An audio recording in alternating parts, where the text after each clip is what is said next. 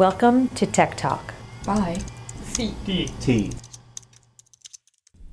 Welcome to CDT's Tech Talk, where we dish on tech and internet policy while also explaining what these policies really mean to our daily lives.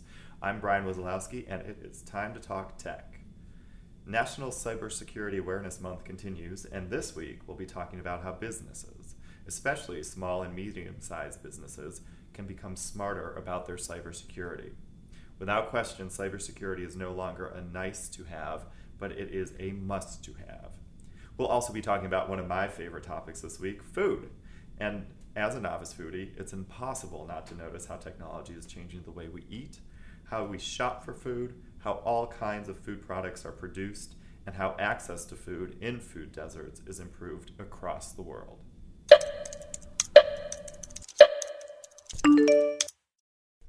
National Cybersecurity Awareness Month continues, and hopefully, people listen to the last Tech Talk for some very helpful tips on how to stay safe online. I'm thrilled to welcome back Michael Kaiser, the Executive Director of the National Cybersecurity Alliance, to talk to us this time about how businesses should be approaching cybersecurity. It is great to have you back, Michael. How are you doing today? I'm great. Thanks for having me back. Oh, it is our pleasure. So, last time when you were on, we talked about mostly how individuals could take better control of their cybersecurity. Let's talk about businesses today. How different is it for businesses? Is it, you know, a similar type situation or is it a fundamentally different situation when thinking cybersecurity? Well, in some ways, it's similar, right? So, business, small business, and medium-sized business in the United States really vary in size. You know, from you know a couple of people selling stuff on eBay out of their garage Right. to, and the definition of a small business can go all the way up to you know depends who you talk to. A company that does 500 million dollars a year in sale or has 100 employees. So the range is huge. Um, the fundamental difference, though, and so some of those basic things always apply that we would say, you know, to individuals about, you know, software updates and those kinds of things clearly apply in the business setting.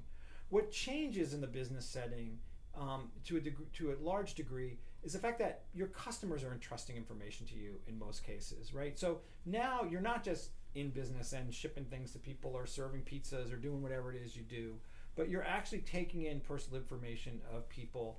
And I think the expectation is that you're protecting it. Yeah, absolutely. I mean, I think as you look at businesses now, you could almost make the case that there is not a single business in the world that is not in some way a tech business because of that personal information that they're collecting and that data that they have that they need to store and protect. So whether that's, you know, information on the goods you've bought, credit card information, or geolocation based on like kind of the steps that you've taken throughout the day. What are the most important ways that businesses can protect this very personal data in some cases? So it really starts, you know, in a kind of non-tech way, actually, with business. It really starts with thinking about what are the critical digital assets that you have, identifying those, identif- finding ways to protect them, and then understanding what you would do either a how you would find out that something happened to those events to those sorry to those assets. You see that sometimes like breaches go on for a long time and people are kind of amazed by that. What you would do to identify that something's gone wrong and then how you would respond and recover and that's how businesses have to start to think they have to start to think in this framework of data that needs to be protected and i think in the world sometimes what we see is that businesses get overwhelmed because they think every threat applies to them and it doesn't what applies to them are the threats to the critical crown jewels of their business. So whether it's customer data, employee data, intellectual property they may have, you know, mm-hmm. who's you know, what's the formula for the secret sauce, right? You know, things that are like core to their business, they have to protect those first and then work their way to the rest of the business. You mentioned small and medium businesses, and of course, they can vary, as you mentioned, significantly in size.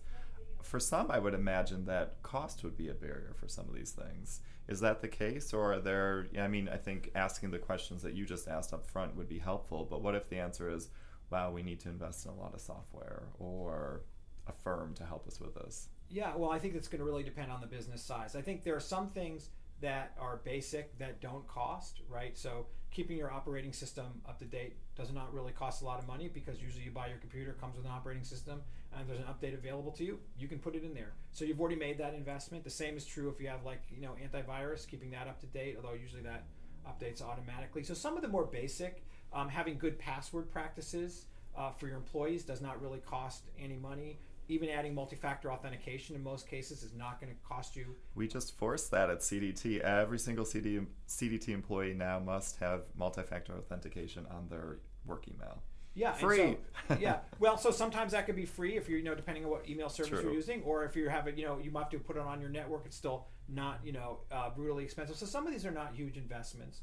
The more you have, you know, more data, uh, more personal data. If you have to comply in any kind of way because you might have health data or other kinds of things that you know put you in another realm of complying with sort of cybersecurity security or privacy rules and regulations, you know, you're going to have to make more investments. But that's your business, right? And you know, you wouldn't um, scrimp on uh, you know meeting the fire code, right? Like, oh, I think we're going to put exit signs up here today because it costs too much money, right? You do it partially because you're forced to do it. I get it, but you know that's the right thing to do, right? You want you know in an emergency people to be able to get out of the building. I mean, Absolutely. And we've certainly seen examples of where poor cybersecurity has led to, if not sinking businesses, certainly harming reputations. And I'm certain there's examples um, of businesses that have failed because of poor cybersecurity.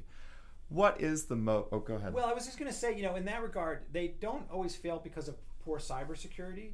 They sometimes fail because they haven't thought about how to respond and recover, right? So, you know, I mean, accidents happen. yeah. right? But if you don't know what to do after that accident, or let's just give a like concrete example. Say that you uh, have a business and your server with all your information gets corrupted, and the all the data has been exfiltrated, and you don't have a backup, and you don't have a way to replace that server. That actually is what might kill your business more than Good the data point. being lost. That's but that's point. still a cybersecurity issue. But Good point. Good point. So, what? Let's go back to kind of like breaches and hacks.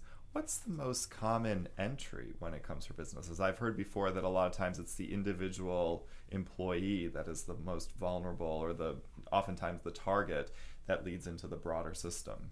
Yeah. So phishing uh, attacks and spear phishing is what they call it in this kind of case, right? Really super directed attacks, even sometimes to an individual person in a company, uh, perhaps uh, you know a CFO, someone who has uh, ability to access the finances, maybe to the chief executive, maybe to um, someone in a particular department whose credentials could give them access to other parts of the network. Still, really uh, a major vector of attack, and I think sometimes small businesses don't understand that they're being phished not necessarily to steal the data from their business, but because they do business with other businesses, right? Ah, and so they're right. a part of the ecosystem. So I'll just give you kind of a quick example that you have a firm that sells paper supplies, right? They're not a big firm, they're, you know, a small firm in this town, but they serve the bigger companies. And so I get into the small to the paper supply company's email from the director of sales and I send out a PDF using their credentials and their email address to all my customers saying, "Oh, we've got a hottest sale going right now. You know, this is the time to order your paper. People still use paper." I can't help but think about Dunder Mifflin in the know, I office right now. So it's a perfect example. I love it. The visuals are great. yeah. So you know, and there it is. It comes from. It looks like it comes from me. It looks legitimate. You know, I mean, maybe something. Maybe I do send out sale flyers every quarter anyway. People click on it as malware. Now I'm infecting the bigger business. So you know, you should understand that you're a part of a food chain, and so that the phishing is still very common. Simple mistakes going to websites that people shouldn't go to during the day that have malware that get downloaded Mhm. into the system. USB devices, right? You know, memory, Sure. other devices infected with malware. Sometimes just um, accessing the the business network from home, where the home computer might be infected. There's a lot of different vectors for attack for small businesses. That's a lot to think about there. So trust, obviously, now in the digital economy is huge. Yeah. Um, what role does cybersecurity play in trust as you kind of enter into business in the digital age? I think it's critical. I think that you know uh, we believe in a safe, secure, and trusted internet. We believe that the trusted platform is what provides the opportunity for people to actually do the things they want to do online. In fact, I my definition of cybersecurity isn't about stopping people or you know shutting things down or putting up walls. It's really about enabling people to do the things they want to do online. Good security allows you to do more, and trust is inherent in that, right? So um, if I go to your business and it feels a little off to me, if I don't see the signs that say, "Ooh," then maybe they're concerned about security, um, or they're collecting too much information about me to do this transaction, or all kinds of things, I'm probably not going to trust you. And we know from a lot of research that people do drop off of shopping carts, and we knew that for some of that reason is because they didn't feel good about the transaction. So we know that trust is essential in there. Um, and of course, if you lose that information, then you have you know brand tarnishment. You have other things that could um, really impact the trust, Oh, your trustworthiness online. I've experienced that before where I've half gone through, you know, filled up a nice little shopping cart and thought, oh, this will be great. And then just did not feel good about the transaction for some reason. And, you know, gone, no more shopping cart. But this, you know, startups, this seems like something startups should be thinking about. Any sage advice for someone, you know, ground, you know, just starting right up. I have a great business concept. What should I be thinking about? I mean, there's different business models, but what should they be thinking about in terms of cybersecurity? uh, from day one. Cybersecurity, security of your uh, business is not an add-on. It's not something that you do once you have a million customers. It's not something that you do later on. It's not something that it's not a luxury. It's you know it's not a convenience. It's an essential piece of your business. And if your business is going to be predominantly online, it is the element of your business is securing your customers from day one. And so I, I think you know in the rush to create something, um, it may sometimes feel that security should be you know a second part of that, but um, that really sets you up for problems later on down the line because in some ways it could actually become more expensive later to add security. So if you write code and it's bad code, and then you have to fix the code later because there's security problems, you know once it's a lot of code, it could be a bigger problem for you than it was uh, early on if you had just gotten it um, straight from the start. That's some great advice there, and hopefully some people will heed that as they uh, are starting their businesses. Thanks so much for joining us again, Michael. It's been great. I know you've had a busy month, and I hope the rest of it is amazing. Certainly an important issue, so thank you for coming on. Well, thanks for having me again. I really appreciate it. Our pleasure. See you soon, hopefully.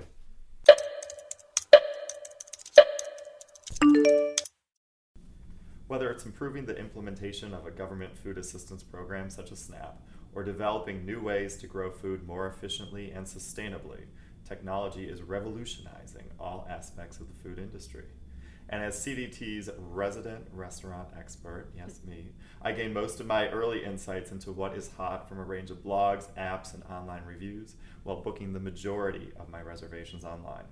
The always creative Allie Lang recently did a signature CDT always on event that focused on food called Table for Tech, which was hosted by the National Restaurant Association. Allie joins us today to talk food and tech. What a great topic. Welcome, Allie. Thanks, Brian. So, first, what is it that drew you to the topic of food and tech? Well, I was thinking a little bit about um, technology in daily life and just the many ways in which we sort of track ourselves and monitor ourselves. Um, and it occurred to me that there's a lot of potential for the data that we collect about ourselves, about what we're eating, mostly through apps, I would imagine, like MyFitnessPal or Weight Watchers or what have you, um, to go the same way that uh, that data about wearables and health wearables and you know Fitbits and this type of technology um, have become very profitable. That data has become very profitable for insurance companies or employers looking to cut costs. Um, just on on the outset, there's really no reason why you wouldn't think that food data would go in the same direction.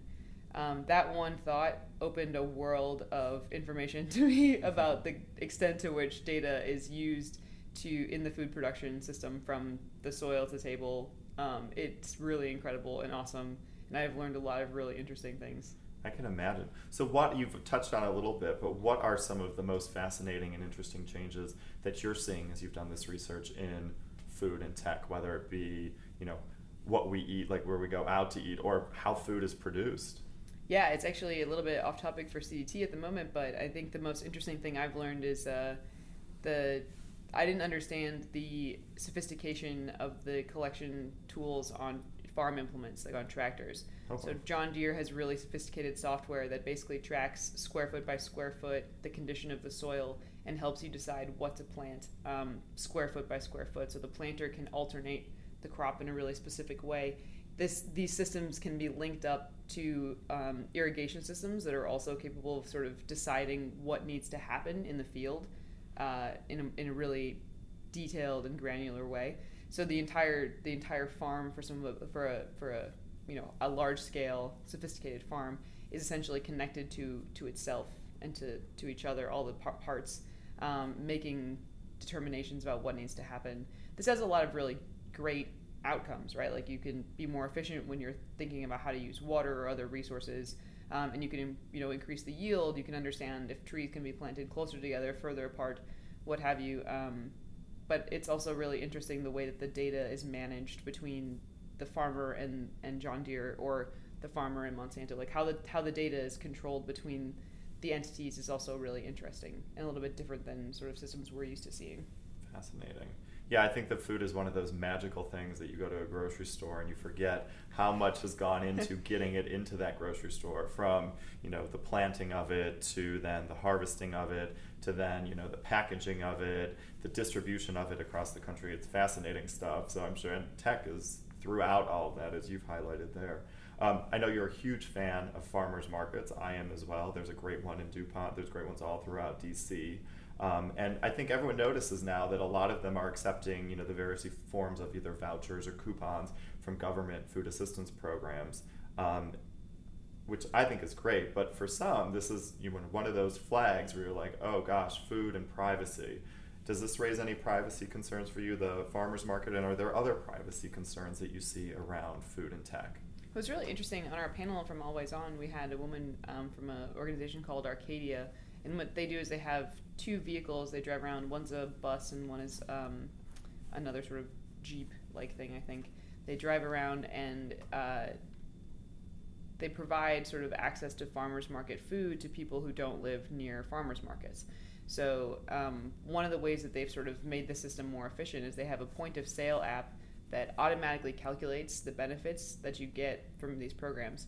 So a lot of food stamp programs at various levels of government come with rewards if you spend the money at farmers markets. So you mm. get twice as much money worth of food if you buy it at a farmers market as opposed to a grocery store. The idea being to encourage people to go to farmers markets, but also to make them accessible because that food is tends to be a little more expensive right. um, and higher quality. So it's a great program. Um, however, each sort of layer of the program, whether it's you know DC's local program, uh, WIC, or sort of the Women and Children um, program from the USDA, or the SNAP program from the USDA, they each have sort of different expectations and, and uh, benefits. So creating the point of sale app allowed the, the retailer, the person who's sitting there checking people out, to sort of determine what foods should be categorized under which program faster, and also to make sure the person is maximizing their extra money. Um, all of and doing this on on on a tablet sort of also not only makes it faster, but it, it helps with a sort of optics issue where somebody who may have paper vouchers or something that's sort of more obviously a government support program mm-hmm. doesn't necessarily have to be so public and waiting and the the retailer isn't frazzled and, and trying to figure it out and creating a line and creating a fuss. It can all be done a bit more discreetly. Um, not to say that people who are using these programs should feel they need to be discreet, but just I think that there is a stigma about it, and I think people like the option to just be normal shoppers, which is really what they are. Mm-hmm. So that was a really interesting um, side effect of this. The data that they're collecting through the app is not personalized to any one individual shopper. So they've actually managed to collect a really interesting data set that shows um, what foods are popular, when they're popular. One interesting trend I, I think they said they've noticed is that um, the spending goes down as the month goes along. So there's benefits are typically applied at the beginning of the month. So there's a question there about is there a way to help people budget their their mm-hmm. spending mm-hmm. throughout the month rather than having this constant kind of crunch crunch time towards the end of the month for beneficiaries. It seems like there's a lot of opportunity clearly for technology and data to help inform these decisions. But privacy, I mean, certainly it raises flags just when you think about you know you compared it to wearables it's a lot of information that insurance companies might want to have or you name it you know i also was at a conference just this week about how health data has become one of the, the most sought after pieces of information on the black data market because of the profiles you can create and the fact that it sticks with you forever as opposed to a credit card which can be canceled are there any policies we should be thinking around about around like protecting the privacy of people in food programs or food and tech in general? I would say that at the moment, um, the biggest policy concern would be sort of playing defense against efforts like some we've seen.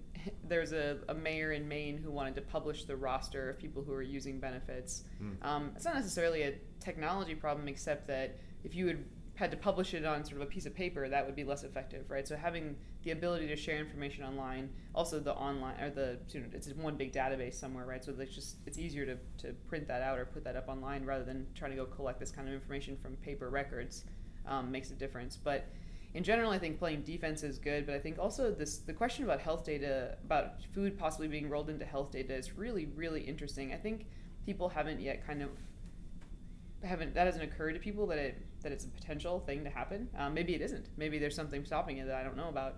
But if I were an insurance company, I would sure want that data. I mean, if you're Mhm. thinking of it from the perspective of people's identities, also, which is something we do at CDT a lot, talking about you know our digital selves as our fearless leader likes Yes. to describe. um, if, if you are what you eat, then this data is sort of the ultimate indicator of your identity, right? That's an adage, so it may not be completely useful, but it is interesting to think about um, what someone could learn about you from what you're eating and your habits and preferences. I mean, certainly you can see some fairly obvious inferences about heritage um, and culture, right, that come Certainly. from from your dietary choices.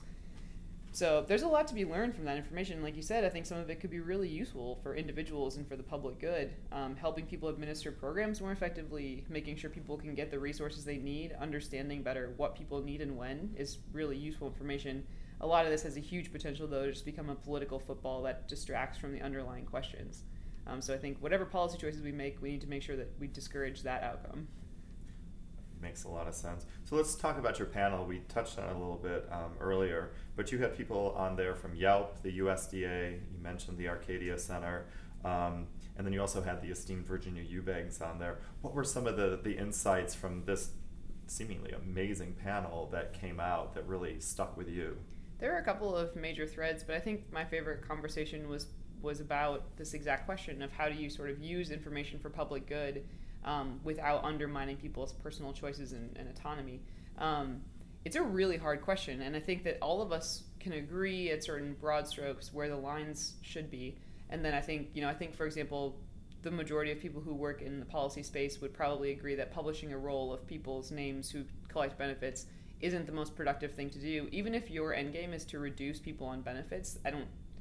I guess you could shame them out of, of going, but I don't know that it would be very effective um, in protecting the economy from the drain of people who can't feed themselves. Um, I, I, I'm yeah, I'd be curious to see what the Plus, it's just kind of a jerk move. yeah, it's not pleasant to think about. So in any case, this is, uh, you know, I think most of us would agree that's ridiculous.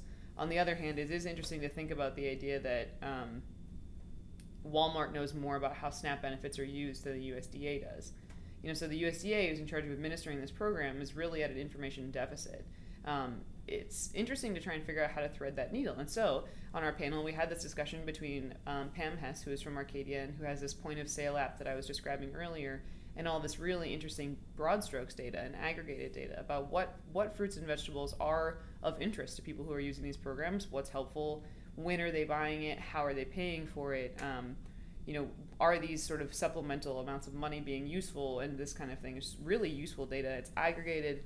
Um, we talked a little bit about how you might be able to make that information available to the individuals also, not to collect it in such a way that it can be like that you can figure out who individuals are in the data set, but to let individuals see their own habits so that you might be able to provide value to them in terms of how they can, fi- you know, plan their month or how they want to use their own benefits. Um, but I think that ultimately the the sort of takeaway from that between Pam and Virginia and uh, M- from the USDA was that preserving people's autonomy um, is really really important. Uh, and at the same time, we do need to figure out a way to make these programs more efficient because people are still hungry, and we have sort of a huge surplus food in problem in this country, and then we have hungry people, and it just doesn't make Yeah. any practical sense. So there's a lot of pu- puzzles that really fit together if you could just sort of get the right information in the right order. Um, but the information is siloed, um, and a lot of it held by private enterprise. Yeah. I don't have the data in front of me, but I've seen numbers before on food waste, and it's just staggering, and it's at all you know points of the supply chain. Um, so, what I think this is, actually one of the areas that you were exploring food waste. But what are the next areas that you plan to explore here at CDT in terms of food and tech? So we're talking a little bit about food waste later today. Um, again, we're trying to sort of make the com- steer the conversation at its early phase now, and we're trying to figure out how technology, what the role technology and data are going to play in solving these problems. We're trying to insert ourselves really early on in this conversation before there are privacy concerns to try and prevent them. Um, Right. So, for example, in the food waste, uh, if you're looking at food waste as an issue. Um, there was an effort by a lawmaker in Seattle to sort of have garbage people keep track of how much food people were throwing away. And, and garbage is not yours anymore, it's not private anymore. But at the same time, that's just not doesn't seem productive, and it's still a violation of sort of a general concept that we should be focusing on responsibility, institutional responsibility over individual responsibility, just as a way to be effective. Um, so for the food waste question, I think that technology has a huge potential to be very, very useful in sort of localizing the food chain um, and making sure that people do understand, like you were saying earlier, you don't just go to the grocery store and expect that everything will be there all the time. Maybe that everything shouldn't be there. Maybe that you should have to go early and get what you want, and maybe it will run out. Like the idea of running out of food in grocery stores is something that really very rarely happens, with the exception of the uh, social Safeway, maybe in Georgetown. Um, or um, it used to be nicknamed the Soviet Safeway on 17th, 17th yeah. Street. So. yeah, exactly. So sometimes these things do run out, but for the most part in America, if you go to a grocery store, you're almost guaranteed to have the entire wealth of options to you, including all fresh fruits and vegetables, which is it's just incredible. Um, incredible. Something we take for granted. So finally, to wrap it up, what is your favorite restaurant in DC, and what's next on your list of places you must go? You know, I still haven't been to Rose's Luxury because I'm impatient. Oh, get on it. I know. It's ridiculous. um, I don't know if I have a favorite restaurant, actually. Oh, I used to really like uh, Thai Crossing.